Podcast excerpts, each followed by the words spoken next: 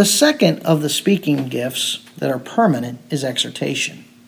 The gift of exhortation is similar to the gift of teaching in that it involves a supernatural ability to explain the Scripture.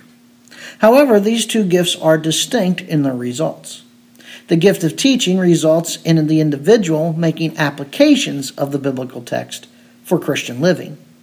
The gift of exhortation results in the individual making appeals to action from the text. The verb exhort, parakaleo, means to appeal, urge, beseech, admonish, or call to action. In other words, it, it, it, involves the idea of urging or exhorting the hearers of God's word to be doers of God's will. J. Dwight Pentecost said this The exhorter is the one who has the ability to appeal to the will of the individual to get him to act. Now, the gift of exhortation is typically joined to the gift of teaching. 1 Timothy 4:13.